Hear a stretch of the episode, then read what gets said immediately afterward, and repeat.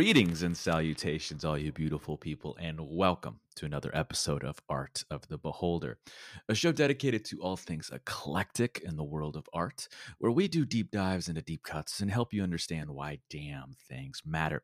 I'm your host, Novo Day, and today we're going to be talking about art and music, reviewing a singular album, and honestly, my new obsession, and that is Jessie Ware's What's Your Pleasure? Now, today's episode will be a little unique what with what we call a quicker cut episode or a quick cut episode because it'll be eh, maybe a little shorter on the shorter side, but just as sweet. So let's get into it. So Jessie Ware's What's Your Pleasure is an absolute incredible statement in pop music, not only showcasing how the genres evolved, but also paving the way for the future. The album highlights a lot of different kinds of pop music as well, melding a variety of shapes and sounds and textures, but is equally cohesive in scope. Each song, though different, working just together seamlessly to make this album whole. Thus, the piece always feels original, tasteful, and most importantly, progressive, straying from what I consider more formulaic kind of pop, or what's often called maybe bubblegum pop for this channel, for this show, it Jessie Ware lands on one of our lists of artists that is on a long list of acts that we like to cover that has found a lot of success over the years, but for some reason just hasn't crossed over to being that household name yet, but absolutely deserves to be. And this is why we're talking about her today. Before we can really hash out the album, of course, what's your pleasure? We need a little background. Originally from London, England, Jessica, or Jessie Lois Ware, is considered primarily a singer songwriter at this point in her career, but I'm so happy to report that, of course, she has other talents and can definitely wear a lot of different hats. Uh, the biggest one is that she, and this may surprise you, she's actually a podcaster herself. She's been hosting a show with, uh, with actually her mother. It's called Table Manners, a little plug for her, uh, where they discuss, now, this is the tagline, of course, family food, and the art of a good old chit chat. Uh, check it out if you get a minute. Uh, she's also ventured into the world of fashion in a way, uh, focusing on uh, kids wear. Jessie's also the younger sister of British actress Hannah Ware. And as she was growing up in uh, London, England, she found herself friends with a number of other artists or uh, artists that actually found a lot of fame later in life. Most notably, and uh, this was surprising to me when I was doing the research for the show, was Florence Welch. And that's Florence, the same Florence of Florence and the Machine. Uh, Jessie actually, when she actually found success in music, she actually did some guest vocals for Florence on her album Ceremonials, um, which was uh, uh very fascinating to me. I had no idea that I had already kind of heard Jessie Ware in a way. Her career in music is often cited to have began around circa, let's say, 2009. Though I would I would guess that uh, a lot of her the foundation of her career started way before that. She found herself working with a variety of artists before doing her own solo track, and that includes Jack Peñate, SBTRKT, and Sampha. Eventually, we found her creating her own work. It was actually on October 14th, 2011, when the world heard her very first solo single, and that is Strangest Feeling, followed by the release of her debut album, Devotion. Now, from there, she continued her career with album Tough Love, which was released on October 6, 2014. Later, working actually with, um, again, surprisingly, Nicki Minaj and Ed Sheeran in the years to come. I was very surprised to hear that as well, but uh, excited with the, the collaborations involved. Uh, and then she released another solo album called Glass House before releasing the titular What's Your Pleasure? What's Your Pleasure was released on June 26, 2020. So let's talk about What's Your Pleasure. The album was written by Ware herself, co written and produced by James Ford alongside Benji B, Joseph Mount, Kindness, Morgan Geist, Matthew Tavares, and Midland. Track Spotlight. Uh, it opens with these incredible silky vocals and synth strings. And they could probably be real strings. Uh, if anybody knows, give me a holler, okay? And that harmony leads into the rhythm section. And this is this is when it hits you. This is when it punches you in the face, and you know exactly what kind of album you were in store for for. It sets the tone for the entire album, in fact. And we're just, oh, we're welcomed with the synth bass rhythm section. And I guarantee you, as soon as you hear it, you're going to start nodding that head. you're going to start moving those shoulders. And before you know it, you're dancing. You're dancing in your car, you're dancing in your house, you're dancing around your house, wherever you like to listen to music.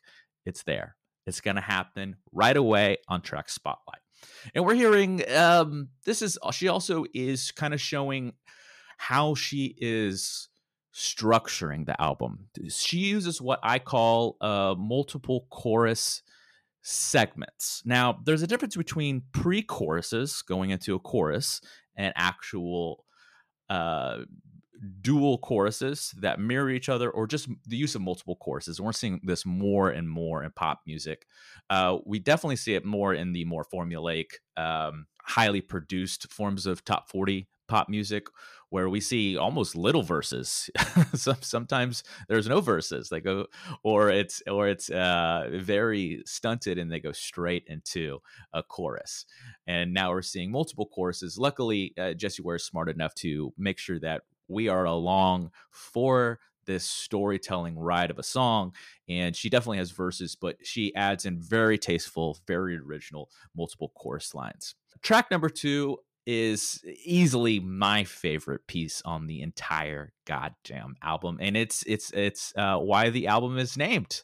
What's your pleasure? It is track what's your pleasure? And the first impression is Oh my God. The first impression is this song oozes sexiness. It's incredible sexy. It's incredibly sexy, uh, just moving, just powerful. Oh man, there's something about it that is just, ah, uh, just you gravitate towards it. It's attract, it's attractive. And uh, when I was looking up, you know, videos, to promote her work and things like that. I was not surprised to see a lot of um, Madonna based influences in her and more of the visual work. And my God, that vocal just kicks again. And this production is incredible. It's so polished in a good way uh, and uh, it, it, just from from bar to bar just feels perfect we're again again having um, we're starting to see the influence from the 80s in her songwriting and we see that with what i call uh, music asides you know there there may be like a little synth uh, a little synth key line you know right after a bar or uh, brass swells things like that just to give it a little bit of texture a little bit of touch of nuance to uh, how the song is changing progressing and the movements therein. And because of that uh, there's a lot of you know music is often called it can be bright or dark depending on the the music theory involved and this music is so bright uh, you know again because her vocals are so silky and um, again for lack of a better word sexy um, it, it creates that bright shiny kind of uh, melodic output in from the music theory from there, we move on to track number three. That's Ooh La La. and what's great about this is I was listening to it over and over again. I uh, I noticed that it starts with the sample of like a motor starting up. Is that coming from outside? Is someone mowing my grasses? What what what am I hearing? And then I as, after subsequent listens, I realized, oh, this is a sample in the track of the song. And um, from there, it moves. We're starting to see the funky side of this album. It's it's uh, we're we're seeing a lot of it's definitely dancey throughout the whole thing, but there's um, strong emphasis on funk on Ooh La La. And this is probably the rare times that I feel like there's some actual real instrumentation going on. Not that uh, synth and MIDI is a bad thing. It's not at all. It, this this is a perfect example of an album that does it very very well. But you can tell that most of the bass lines, the key lines, uh, and and even the drum lines are done at a, you know done on a computer done at a keyboard whereas there's there's enough complications in the bass lines and drum sounds from ooh la la that i think these are actually live takes. If anybody knows the real answer to this please tweet at me tweet at us at ndp i would love to know if this is an actual if these are actual bass lines someone laying these down and and and, and drum tracks uh, that would oh man that would make my day and of course, to add to that funk is the percussion. Ugh, just the bells, the blocks. I love it. Fucking great, right? And again, we're seeing these musical sides again, just these little, you know, uh, it could be uh, half note, half notes, quarter notes, uh, barely any piece uh, a very little piece within the bar that creates just these musical swells that just give it this extra texture and it's uh, incredible to really examine when you when you give it subsequent listens. Track number four is soul control. Uh, like the name suggests this song is incredibly soulful for lack of a better word and we're starting to see jessie ware really hone in on her vocal range. Uh, the vocal register goes to an absolute another plane in my opinion during the bridge and we see a lot of this kind of soulful singing style uh, reminiscent of the early 90s late 80s again and it's something that is not easy to do. It's clear that she has a specific vocal style to most of the album but in soul control she takes it to a whole new level and you you're transported uh, in uh, in a lot of ways during the song. Um and there's also a guitar solo during the outro that is absolutely superb. Again, it I hate to beat a dead horse here, but it it oozes that 80s aesthetic and appeal, but to an amazing effect and bringing it round circle to contemporary production and song structure and pop sensibilities and in just a great way.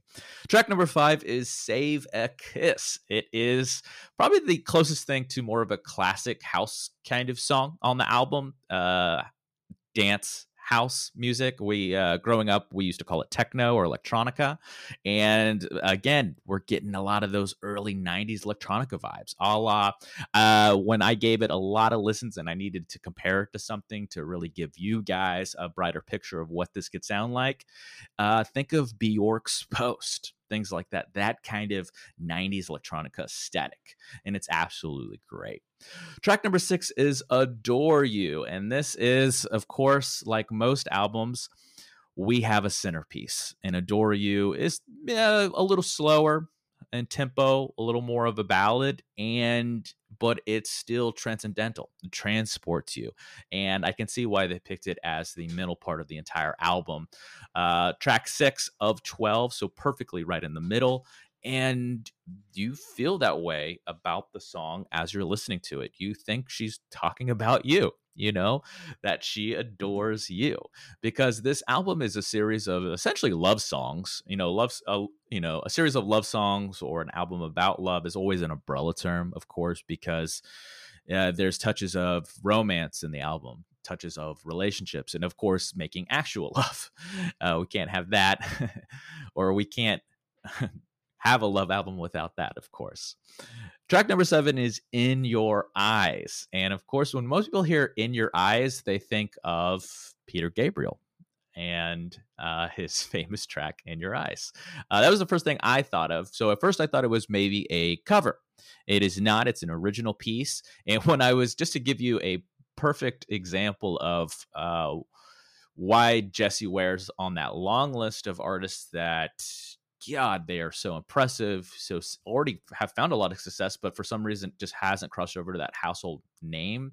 And when I Googled this track to look it up, look at the lyrics, things like that, of course, the very first thing that came up in Google was Peter Gabriel's in your eyes. And then cl- cl- close to that you know and then it was like lyrics and yada yada. And then uh, down the list a little bit was the Weeknd's in your eyes. I forgot that he had a track named that as well but make sure you put in Jessie ware's in your eyes to really get the google results that you want right? So in your eyes is just another we're seeing this through the whole goddamn album another great use of synth bass lines. And i know this is made on a keyboard but man, when it's done right, when they pick the right sounds, the right tones, it is priceless. And we're seeing since uh, Jessie Ware is from the UK, from London, I see a lot of. Uh, I've already talked about the inspirations throughout the album, but I'm definitely starting to see a little more Kate Bush um, inspired pop sensibilities pop up in, in a lot of her songwriting and uh, to amazing effect again because she's using this incredible use of harmony and movement and honestly in your eyes i would call her voice heavenly. Uh, there's a vocal break in the piece that just i mean honestly it'll melt it'll melt your fucking heart right? And this is where we're starting to shift a little bit from the more uh, funk house into disco actually. That disco sound from the 70s, and even a little bit, I would argue, a big band feel from the 60s.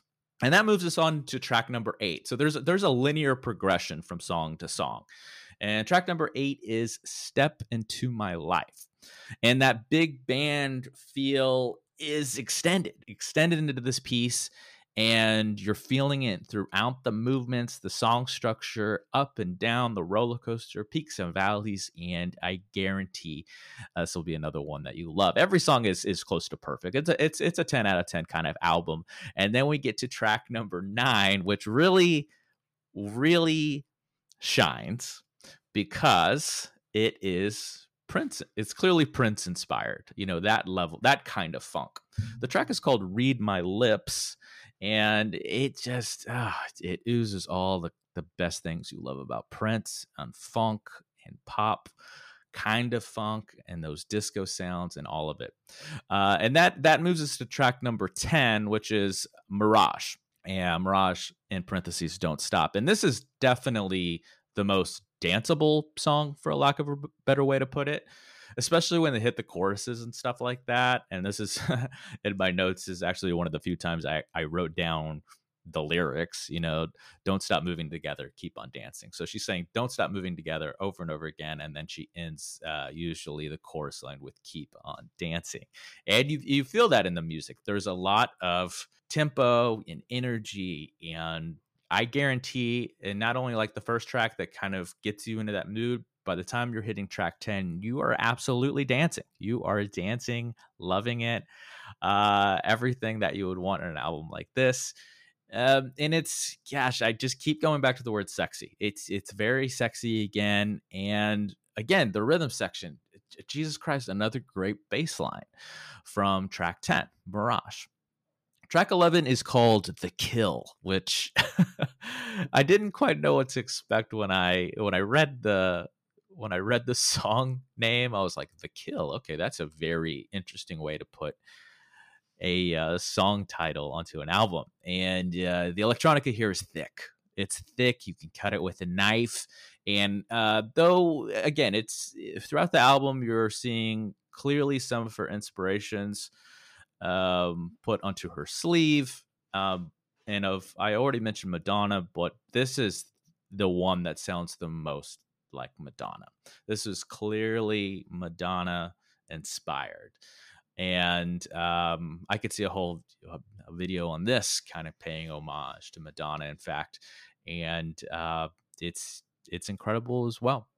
Track number 12 is Remember Where You Are, the last track on the album to close it out. And here we are at the end, and Jessie is Jessie is taking you to church. You know, a lot of other so- songs have had a lot of soul in the harmonies and the use of timbers and her vocal approach to the songwriting and uh, how she wanted to sing the pieces. And this one really brings it all together, ties it in a nice bow. Remember where you are is oh man, uh, if I were to give it some sort of comparison, I would I would say it has a lot of soulfulness from uh, J- Janelle Monáe's early work, things like that. It's it's almost written as if it, a full choir was present. I, I, doubt it was actually made that way with multiple singers, but uh, you can hear it in terms of the songwriting, the structure, and what they clearly were trying to make. Um, especially with the the it's not a call and response uh, type of uh, choir song structure, but there there was a lot of echoing of uh, backup vocals being added, and uh, she's probably using o- overdubs, things like that, to really bring it home. Uh, but uh, it's a perfect closer to a perfect album. So I urge you to go out, listen, support her if she tours, go see her, things like that. We need to make this album at the least, but definitely Jessie Ware's work another household name. I mean, it was so this is the crazy part. So when I was doing the homework for this, um, it was a critical and commercial success. It absolutely was. And I've sprinkled this in throughout the episode that the fact that she is just simply more popular in the UK. And we see that with some artists that they'll be she's gotten top 10 you know, on their UK pop charts, things like that, that actually measure these things. She's gotten, you know, within even on the very first album, I was shocked to see this. She was in the top 10. Top, I think it was five, maybe it was nine. Uh, but uh, regardless, she was in the top 10 of, uh, you know, albums sold or streams listened to, things of that, however they measure the metrics these days. And what's your pleasure? And probably her whole discography deserves more attention, deserves your attention. Definitely this album, my God, this is probably the best thing I've heard in years. And though I, I think I want to end with this, though I've used a number of uh, different comparisons, clearly inspirations or influences uh, to create some of these tracks, these kind of pop sounds, things like that, it's important to understand that this album ultimately is Jessie Ware. You know, she puts all of these things together she makes it her own and makes it powerful, moving everything that an album like this should be still progressive, original, and just unforgettable. I mean, I had I knew I had to talk about it um, on my show here because if I didn't, if I didn't put it out into the world, I'd be listening to this thing for another set of weeks, months, even. I do that. I'm the kind of listener that it, eh, when I get on a oh man, when I get really into an album, almost obsessed, I I can't touch anything else for a long time. And uh, it's a blessing and a curse. And I think this album is one of them. So, again, I urge you to uh, check it out and you will not be disappointed. So thank you so much for listening. We appreciate you. And if you like that, of course, you can follow us at all of our socials. That's at underscore Novo underscore day and at Novo Day Media. Uh, you can always uh, check out some of our own products at novodayproductions.com. There you will find books like The Entropy Sessions, which you can also listen to on audiobook, Adulteration, Postmortem, much more to come. Don't forget to like, subscribe, follow, hit that notification bell, and uh, we would always appreciate a review and a rate as well if you have a minute. Uh, but until then, until next time, you know the drill, guys. Be good to each other. And as always, good luck and Godspeed. We love you. Art of the Beholder is brought to you by Novo Day Productions, created and hosted by Novo Day and the Novo Day Collective. Facebook.com slash Novo Day Media, at Novo Day Media on Twitter and Instagram. Music by A Company, Facebook.com slash ACO Music 123, ACO on Spotify. Logo designed by Tom Justice, J E S T U S, of thejusticecompany.com and executively produced by Clayton Anderson. All rights reserved.